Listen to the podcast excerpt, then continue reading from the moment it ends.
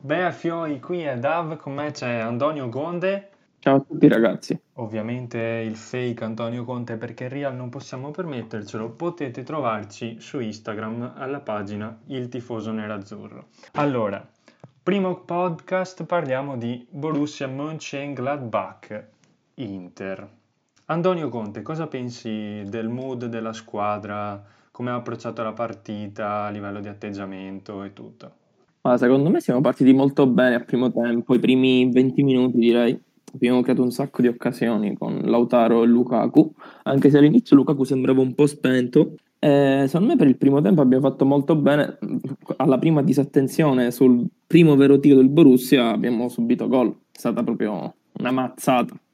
Concordo, atteggiamento abbastanza buono rispetto, se vogliamo, anche alle partite prima. Ricordiamoci Inter-Torino Ricordiamoci le partite che abbiamo visto prima della sosta, Inter-Real Madrid, quest- quindi questo secondo me è stato un fattore abbastanza positivo. Una cosa che è cambiata oltre all'atteggiamento è anche il modulo, non so se te ne sei accorto, prima facevamo un po' un 3-4-1-2, adesso siamo tornati un po' indietro, 3-5-2 classico. Siamo tornati più a un modulo col mediano vero e proprio, perché prima avevamo diciamo, un regista con due mezzali di inserimento, cioè quasi un trequartista come Barella. Cioè alla fine è un finto trequartista, perché Barella o Brozovic o Gagliardini comunque si alzano uno a turno a fare pressing sul portatore di palla avversario, mentre nelle ultime due o tre partite li ho visti un po' più compatti dietro e hanno evitato di scoprirsi appunto alle imbucate avversarie, anche se poi il secondo gol è arrivato in questa maniera.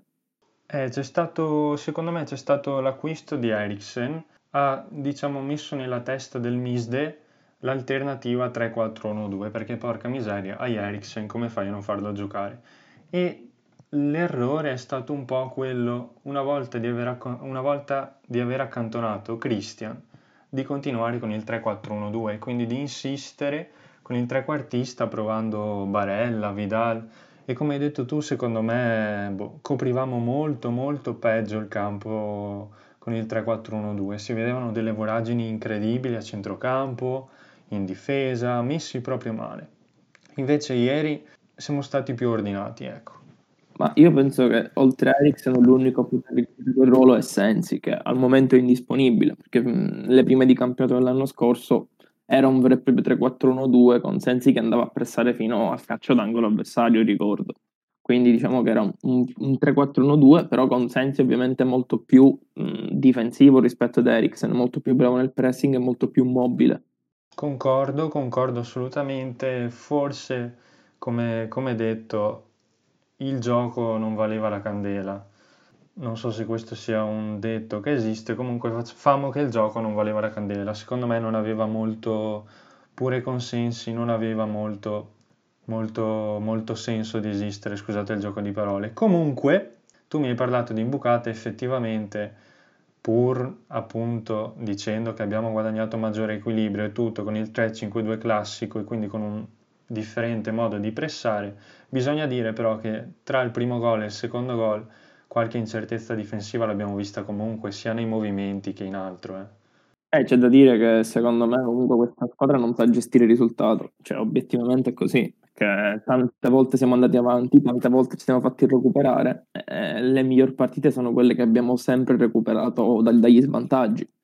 Questo perché quando siamo in vantaggio sbagliamo molto spesso la gestione della palla, anche ieri gli ultimi minuti ricordo, proprio nel recupero, anziché spazzare palla lunga, perché non è quello che si doveva fare, Bastoni per esempio ha preso una munizione inutile cercando un passaggio al 93esimo, facendosi ammonire, rischiando un'ulteriore ripartenza che poteva costarti caro. Assolutamente, assolutamente. A proposito di palle gestite male, come non citare quella, quella di Alexis che ha portato poi a loro 2 a 3.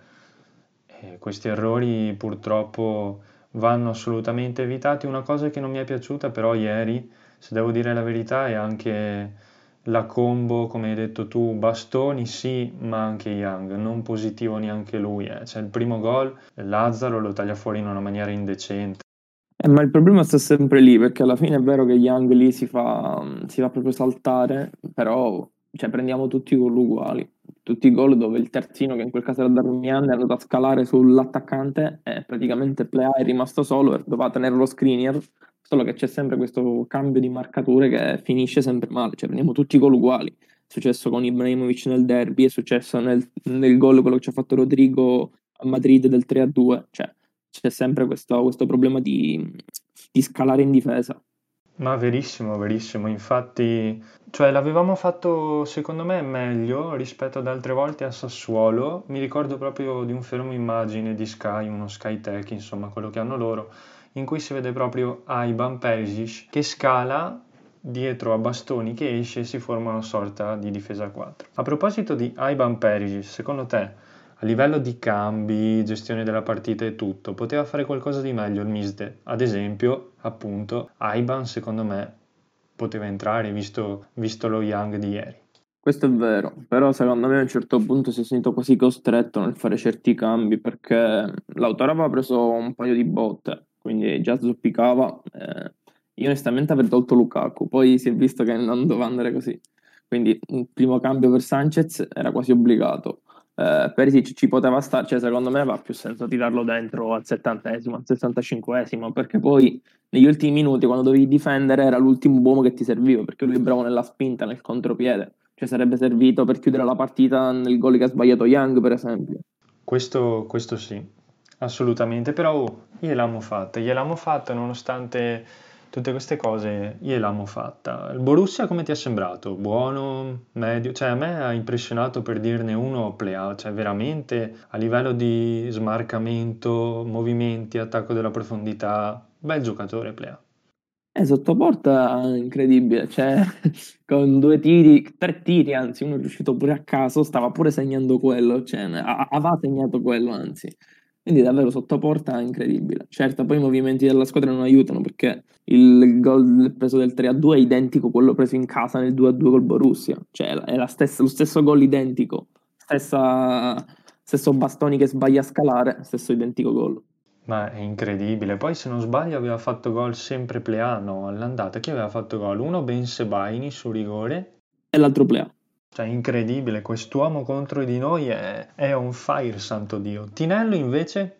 Eh, ma Lazzaro secondo me non ha giocato neanche così male. Solo che cioè, giocava praticamente esterno di attacco nel 4-2-3-1, cioè che è quello per cui è più portato. Anche per questo dall'Inter diciamo, è stato un po' escluso. Perché comunque non è bravo a difendere come non lo è Hakimi.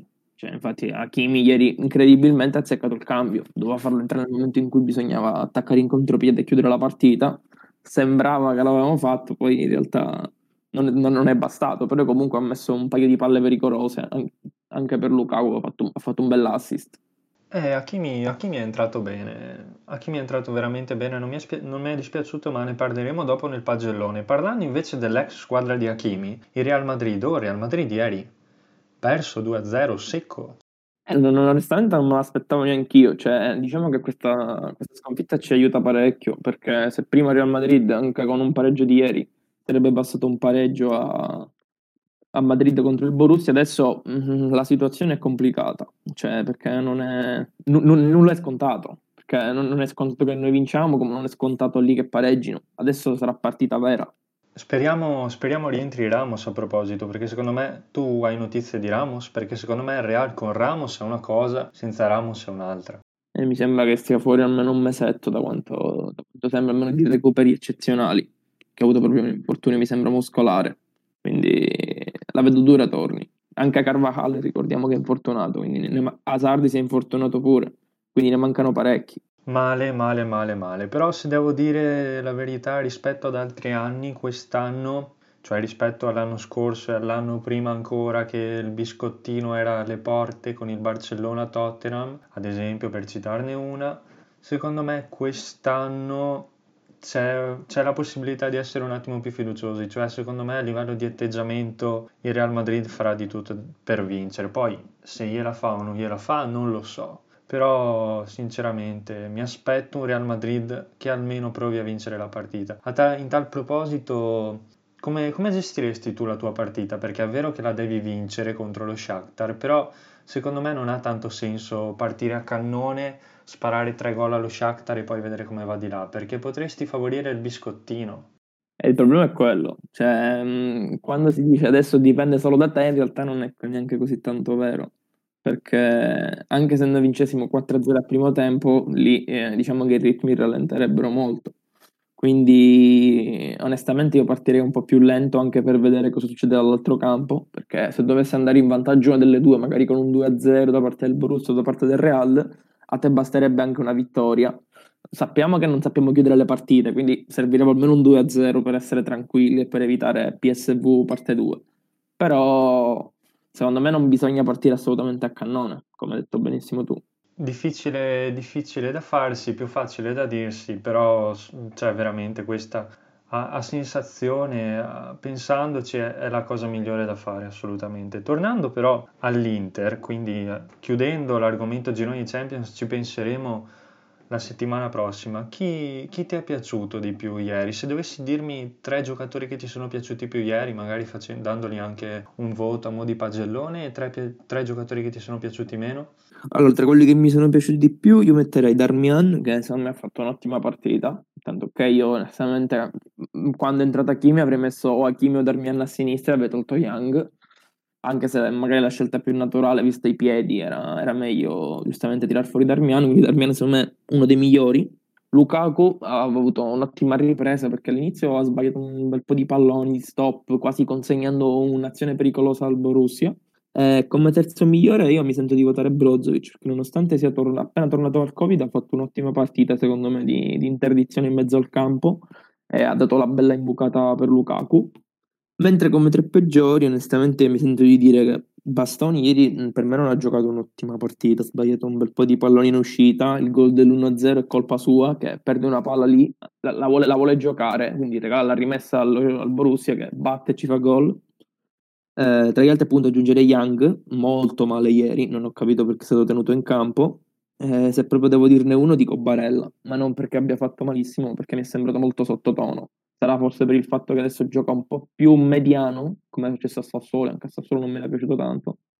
Secondo me dovremmo vedere più Gagliardini in mediana e Barella mezzala. Gagliardini, il Gagliardo proprio a mo' di regista, dici? No, no, regista no, però proprio mediano di interdizione, perché ieri ha giocato bene, perché ha fatto il suo, si metteva lì, recuperava palloni, prendeva falli. Mi è piaciuto infatti molto l'intervento che ha fatto al novantesimo quando ha tolto la palla dal calcio d'angolo e scivolata quando lo metti a fare il suo è ottimo, magari ti fa qualche anche inserimento come è successo a Sassuolo, quindi è bravo a fare quello, non è uno che, che ti dà tanta corsa, ti dà quantità più che altro. Beh, come tutti, devo dire come tutti, purtroppo ogni giocatore ha le sue caratteristiche, va messo, va messo nella sua comfort zone. Ecco, su, sui top e flop, chiamiamoli così, io sono praticamente su tutto d'accordo. Ti dirò, forse metterei come, come top assieme a Lukaku e Gagliardini, aggiungo anche, quindi tolgo Darmian nonostante la bella partita e tutto, tolgo Darmian perché è così, troppo mainstream, io metterei Hakimi, Hakimi mi è piaciuto tanto come è entrato e parlando di comfort zone abbiamo visto che se questo ragazzo lo lanci in profondità non è fermabile, è un pericolo costante. Tra i flop invece non mi è piaciuto, posso dire che non mi è piaciuto Andanovic. Tu, se, cioè, secondo te ha fatto bene? A me non è piaciuto tanto.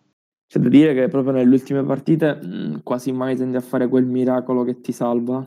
Ieri non l'ha fatto, cioè il primo, il primo gol era imparabile da questo punto di vista. Ha fatto un paio di interventi su Plea, eh, su un tiro da fuori, e anche il secondo gol, secondo me, mm, non è bravo nelle uscite, questo c'è da dirlo, però ehm, ha lanciato in profondità, lì c'è da dire che fa un bel gol. Non so quanti attaccanti fanno quel gol di prima calciare sul secondo palo.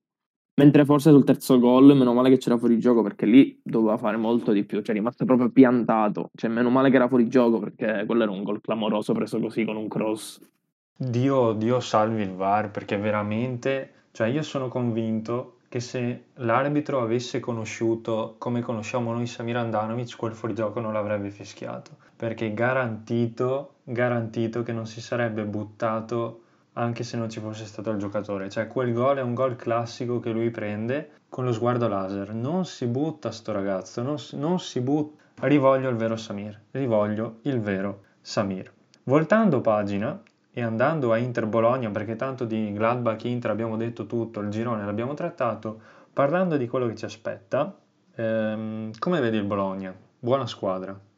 E ultimamente il Bologna è molto in forma, devo dire, ho visto le ultime partite, eh, sta giocando bene, ha battuto il Crotone in casa, c'è un Soriano che è in formissima, Eh, mi sembra che si sia infortunato Orsolini, quindi forse questo è un po' meglio, diciamo, per noi. Però comunque non sono sottovalutare perché ci sono, ci sono Barrow, ci sono tutta questa gente molto veloce che ci crea sempre problemi con tutti appunto i buchi che abbiamo in difesa. Quindi dovremmo essere molto attenti a non concedere questi tagli in profondità mm, come, come abbiamo concesso al Parma.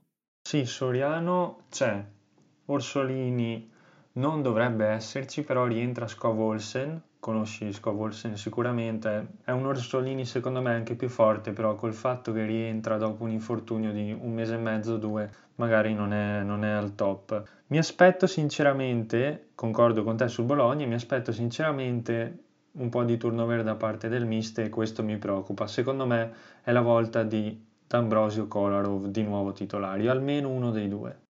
Ma mi sembra che Kolarov sia ancora positivo, tra l'altro, quindi non credo che Kolarov possa giocare, quindi penso che giochi ancora a bastoni. Sicuramente se me giocherà Ranocchia in difesa, penso che farà D'Ambrosio Ranocchia a bastoni, o al massimo Skriniar Ranocchia a bastoni. Eh, sicuramente farà turnover. Non so che turnover perché Eriksen non lo metterà mai, quindi probabilmente farà riposare Brozovic o Barella, che aveva detto anche il mister ieri che stava giocando tutte, quindi magari alternandolo con Vidal. È possibile anche riposi Lukaku, secondo me, facendo giocare Sanchez dall'inizio. Barella, Barella sicuro out, perché veramente le ha giocate tutte, ieri l'ha citato, Vidal secondo me è un doppione di Barella, comunque siamo molto vicini e quindi secondo me Vidal giocherà, Barella starà in panchina. Vero di Colaro, bravo che me l'hai ricordato che ha ancora il Covid, però adesso è mercoledì, quindi magari entro sabato si negativizza e secondo me se si negativizza ce lo pippiamo titolare tutta la vita. Hakimi secondo te gioca? Eh, secondo me sì, secondo me sì perché piazzerà ancora Darmian con lo Shakhtar. Perché mh, ci sta, comunque Darmian sta facendo bene, ha avuto un'ottima continuità, i giocatori bisogna sfruttare i momenti di forma al di là di, di chi siano, cioè c'è Darmian che è veramente in forma, ha fatto una grande partita col Sassuolo con un assist, fatto anche ieri una bella partita oltre al gol, ha messo azioni pericolose. Verissimo, c'è da dire però che dall'altra parte Young non sta giocando benissimo a proposito di momenti di forma, è completamente in un periodo down perché dopo la ripresa del campionato dopo l'ultima sosta delle nazionali è completamente calato di rendimento, dovrebbe giocare Perisic. Quindi ti dico la verità, prima ho citato D'Ambrosio, non sarei sorpreso di vedere D'Ambrosio alto, tenendo Skriniar ancora, D'Ambrosio alto a destra e Perisic alto a sinistra, perché secondo me Perisic Hakimi non so dall'inizio se li mette contro una squadra come il Bologna. No, ma Perisic e Kimi secondo me assieme non possono mai giocare. Cioè, infatti lui si vede quando anche mette la formazione, alterna gli esterni bloccati a quelli più di movimento. Quando gioca Perisic a destra c'è sempre Darmian o Young, mal che vada, e quando gioca Kimi a sinistra c'è sempre Young, perché tenendo Perisic e Hakimi proprio le praterie lasciamo in difesa e con una squadra contro il Bologna non te lo puoi permettere assolutamente.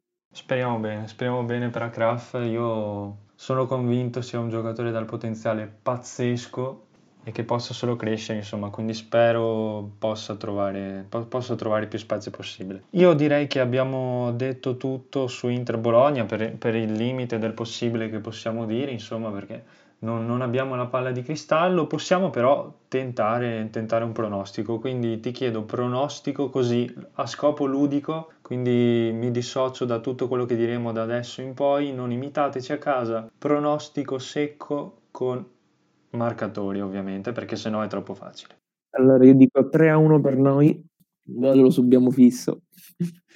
eh, marcatori dico Perisic, Vidal è Lautaro.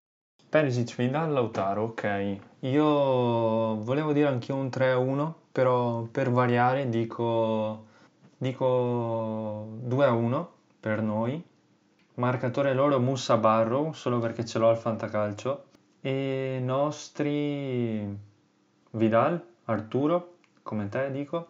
E poi non lo so, vedo Perisic in forma, quindi dico, dico Iban. Ok signori, io direi che abbiamo detto tutto anche su Inter Bologna, la Champions l'abbiamo trattata, Gladbach Inter l'abbiamo trattato, non ci sta assolutamente un cazzo da di, non ci resta che aspettare le prossime partite, voi aspettate i prossimi podcast perché sicuramente ci saranno, man mano col tempo ci saranno anche ospiti, altri membri della pagina, insomma faremo, faremo cose diverse. Antonio Gonte, io per oggi ti saluto e ti do appuntamento al prossimo podcast. Vediamo alla prossima puntata. Ciao ragazzi.